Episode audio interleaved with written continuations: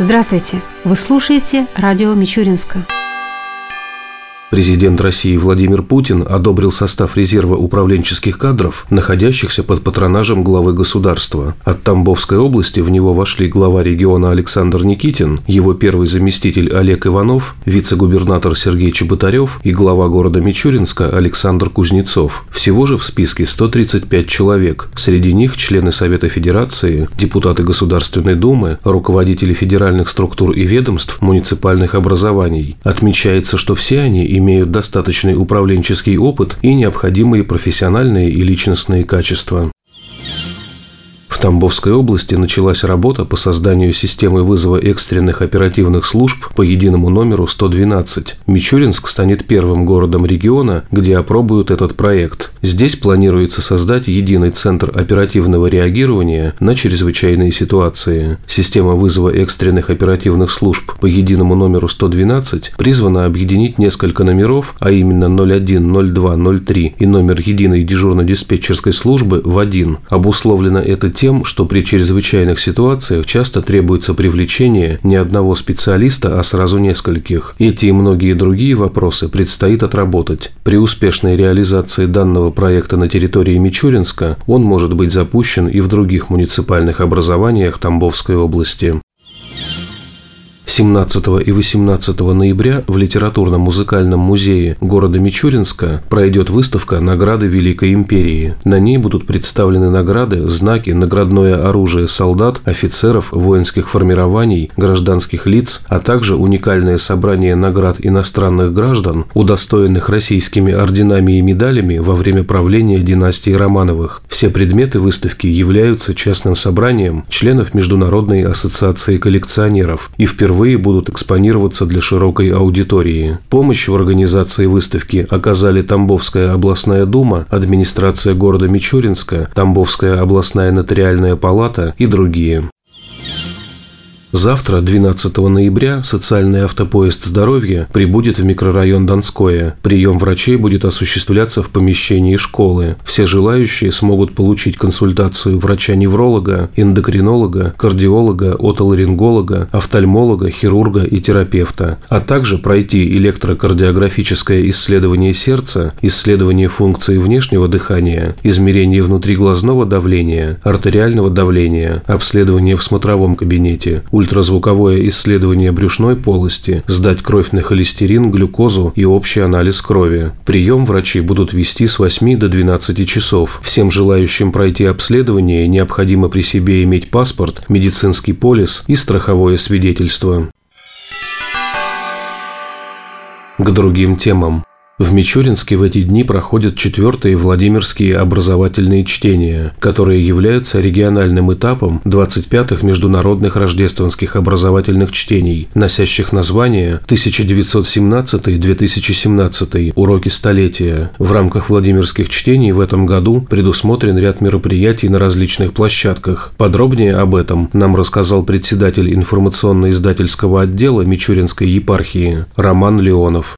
Сегодня в 11 часов в Мичуринском государственном аграрном университете откроется диалог-клуб «Церковь и молодежь», а в 12.00 в актовом зале администрации Мичуринского района начнет работу конференция для старшеклассников «Прекрасный и таинственный Афон. Тысячелетие присутствия русских на Афоне». 14 ноября в 10 часов в Боголюбском кафедральном соборе города Мичуринска пройдет семинар «Религиозное образование и катехизация в Мичуринской епархии. Проблемы и перспективы развития», который охватит проблемы современных воскресных школ и церковного образования образования в целом. 15 ноября в 10 часов в здании Социально-педагогического института Мичуринского ГАУ будет организован круглый стол «Церковь и образование. Итоги столетия», в ходе которого педагогами будут разобраны проблемы духовно-нравственного воспитания в образовательных учебных заведениях на разных уровнях в разрезе прошедшего века. Параллельно в Мичуринском ГАУ состоится семинар «Социальное служение церкви» и семинар «Церковь и культура», а в здании Мичуринской городской администрации пресс-конференция «Церковь и СМИ». 16 ноября в Мичуринском ГАУ пройдут вторые юношеские Владимирские чтения, на которых с докладами об истории церкви и о судьбах православных людей выступят студенты и учащиеся старших классов. 17 ноября в 10 часов в школе номер один города Мичуринска состоятся третьи детские Владимирские образовательные чтения 1917-2017 итоги столетия для Мичуринской епархии. По их завершении состоится награждение лауреатов епархиального этапа международного конкурса детского творчества «Красота Божьего мира». Также для участников третьих детских Владимирских образовательных чтений запланировано посещение Мичуринского краеведческого музея. 18 ноября в 10 часов в Мичуринском ГАУ начнет свою работу круглый стол «Церковь, государство и общество». На нем будет рассмотрено развитие отношений между государственной властью и Русской Православной Церковью с 1917 года до наших дней. Затем в 12 часов в Большом актовом зале Мичуринского ГАУ состоится официальное закрытие четвертых Владимирских образовательных чтений, в рамках которых пройдет пленарное заседание с принятием общей резолюции чтений. На него приглашены губернатор Тамбовской области Александр Никитин, начальник управления образования и науки Тамбовской области Наталья Астафьева, главы городов и районов области, начальники отделов образования и руководители учебных заведений. Завершит официальное мероприятие концертная программа. Особенно стоит отметить, что все мероприятия в рамках четвертых Владимировских образовательных чтений являются открытыми, и посетить их может любой желающий.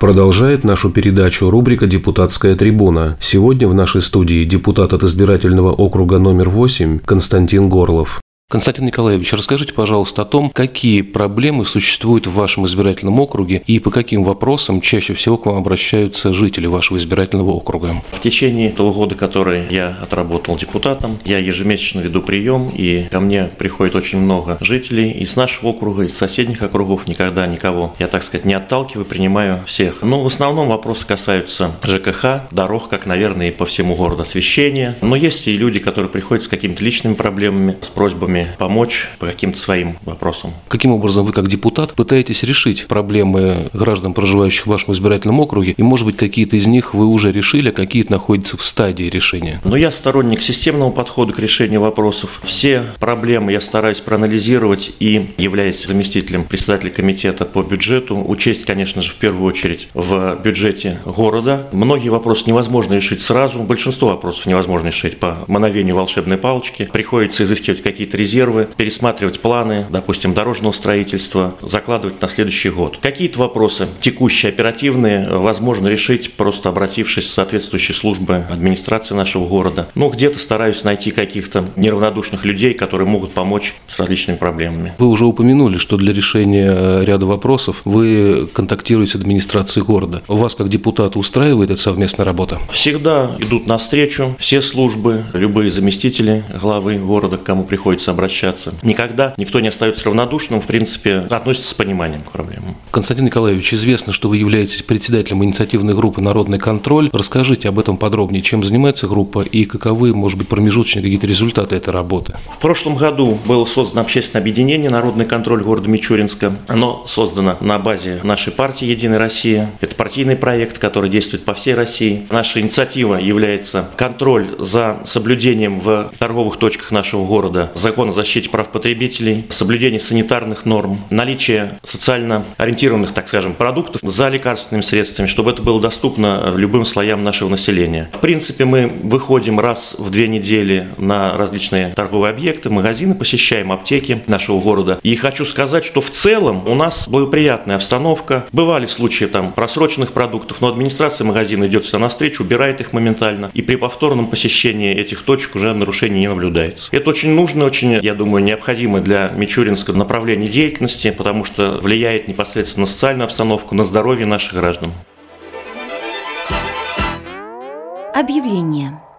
Отдел инспекции по безопасности дорожного движения по городу Мичуринску обращается к жителям города с просьбой сообщать о фактах управления транспортными средствами водителями с признаками опьянения по телефону 5 14 34 или 02. Абсолютная анонимность гарантируется. Ваш звонок может спасти чью-то жизнь.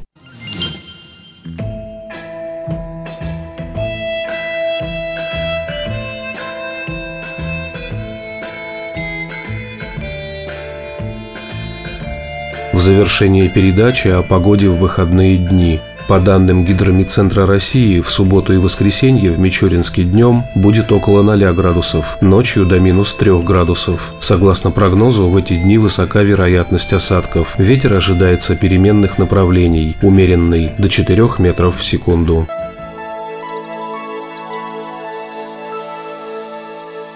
Передача радио Мичуринска окончена. До новых встреч!